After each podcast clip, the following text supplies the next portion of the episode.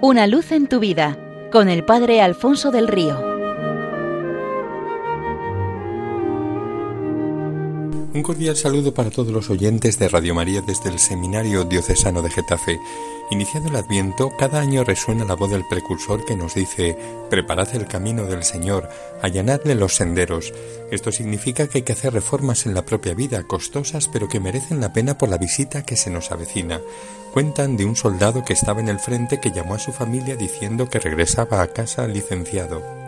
Los padres se volvieron locos de contentos, sin embargo les pedí un favor.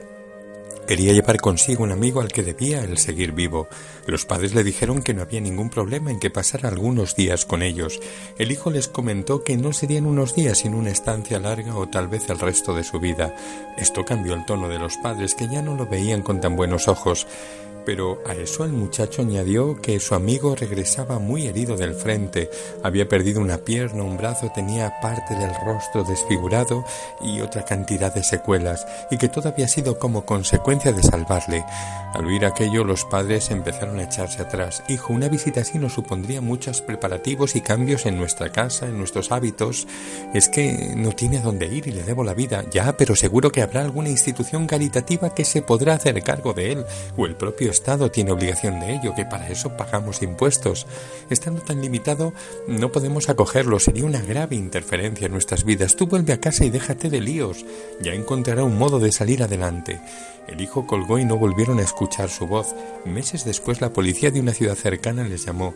Su hijo había tenido un accidente, se había caído desde un piso alto, aunque había cierta sospecha de que no se tratase de algo tan accidental. Les pidieron ir a reconocer el cadáver y al hacerlo comprobaron con gran dolor que le faltaba una pierna, un brazo, tenía el rostro desfigurado, se había descrito a sí mismo en aquella llamada. Si lo hubiéramos sabido, se lamentaban, hubiéramos hecho los preparativos y los cambios que hubieran sido necesarios. También cuentan que don Bosco se había acercado a visitar la ciudad de Alba y había perdido el tren en el que debía de regresar a Turín. Bajo una lluvia torrencial llamó a la puerta de la primera casa parroquial que encontró. Abrió el párroco y le preguntó quién era. Don Bosco respondió soy un pobre sacerdote de Turín que he perdido el último tren. ¿Y qué pastoral realiza allí? Me encargo de una pequeña iglesia de las afueras. ¿Ha cenado?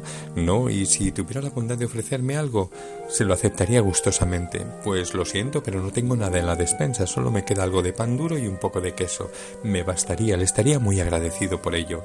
¿Y tiene intención de quedarse aquí esta noche? Pues con esta lluvia y habiendo perdido el último tren, Entiendo, pero no tengo cama para usted. No se preocupe, yo acerco dos sillas e improviso una. Bueno, si se arregla así. Mientras la doméstica preparaba el pan duro y la corteza de queso, el párroco continuó la conversación. De manera que viene de Turín, eso es. ¿No conocerá por casualidad a un tal don Bosco? Bueno, un poco. Yo nunca le he visto, pero es que tengo que pedirle un favor. ¿Piensa usted que me ayudará? Estoy convencido de ello. Siempre que puede lo hace. Pensaba escribirle una carta mañana mismo pidiéndole que acoja en su casa a un niño que acaba de quedar huérfano. Lo acogerá gustosamente. ¿En serio? ¿Cómo puede estar tan seguro? ¿Es amigo suyo? Sí, desde la más tierna infancia. Entonces, ¿me podrá ayudar usted a, a pedirle este favor? Por supuesto, es lo menos que puedo hacer para agradecerle su hospitalidad. Me he presentado en casa de buenas a primeras pidiéndole cobijo y usted me ha provisto de todo. Entonces, ¿usted quién es? Pues yo soy Juan Bosco, el mismísimo don Bosco, y cómo no me lo ha dicho antes, perdone que no le haya acogido mejor como vuestra caridad merece. ¿Quién lo iba a imaginar? Deje ahora mismo esas cortezas de queso y ese pan duro y vayamos al comedor a cenar como Dios manda. El párroco, sonrojado de vergüenza, llamó a la doméstica y dio instrucciones para que sacase la mejor vajilla, el mejor vino, la cena más exquisita.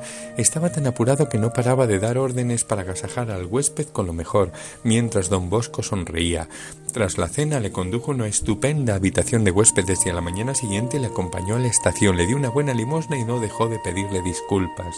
Mientras se despedían, don Bosco le dijo Hermano, intente aprender de lo sucedido. Si no tenemos nada, no damos nada. Si hay poco, damos de lo que tenemos. Y si hay abundancia, damos lo que consideremos oportuno. Pero dejemos que en ello nos guíe siempre la caridad y no el propio interés. Cualquier visita es visita de Cristo y hay que estar siempre preparados para acogerle, porque algún día será Él quien nos devuelva el favor acogiéndonos en el cielo. Seamos por tanto suyos sola enteramente y para siempre del Señor. Santo y fructuoso Adviento. Una luz en tu vida con el Padre Alfonso del Río.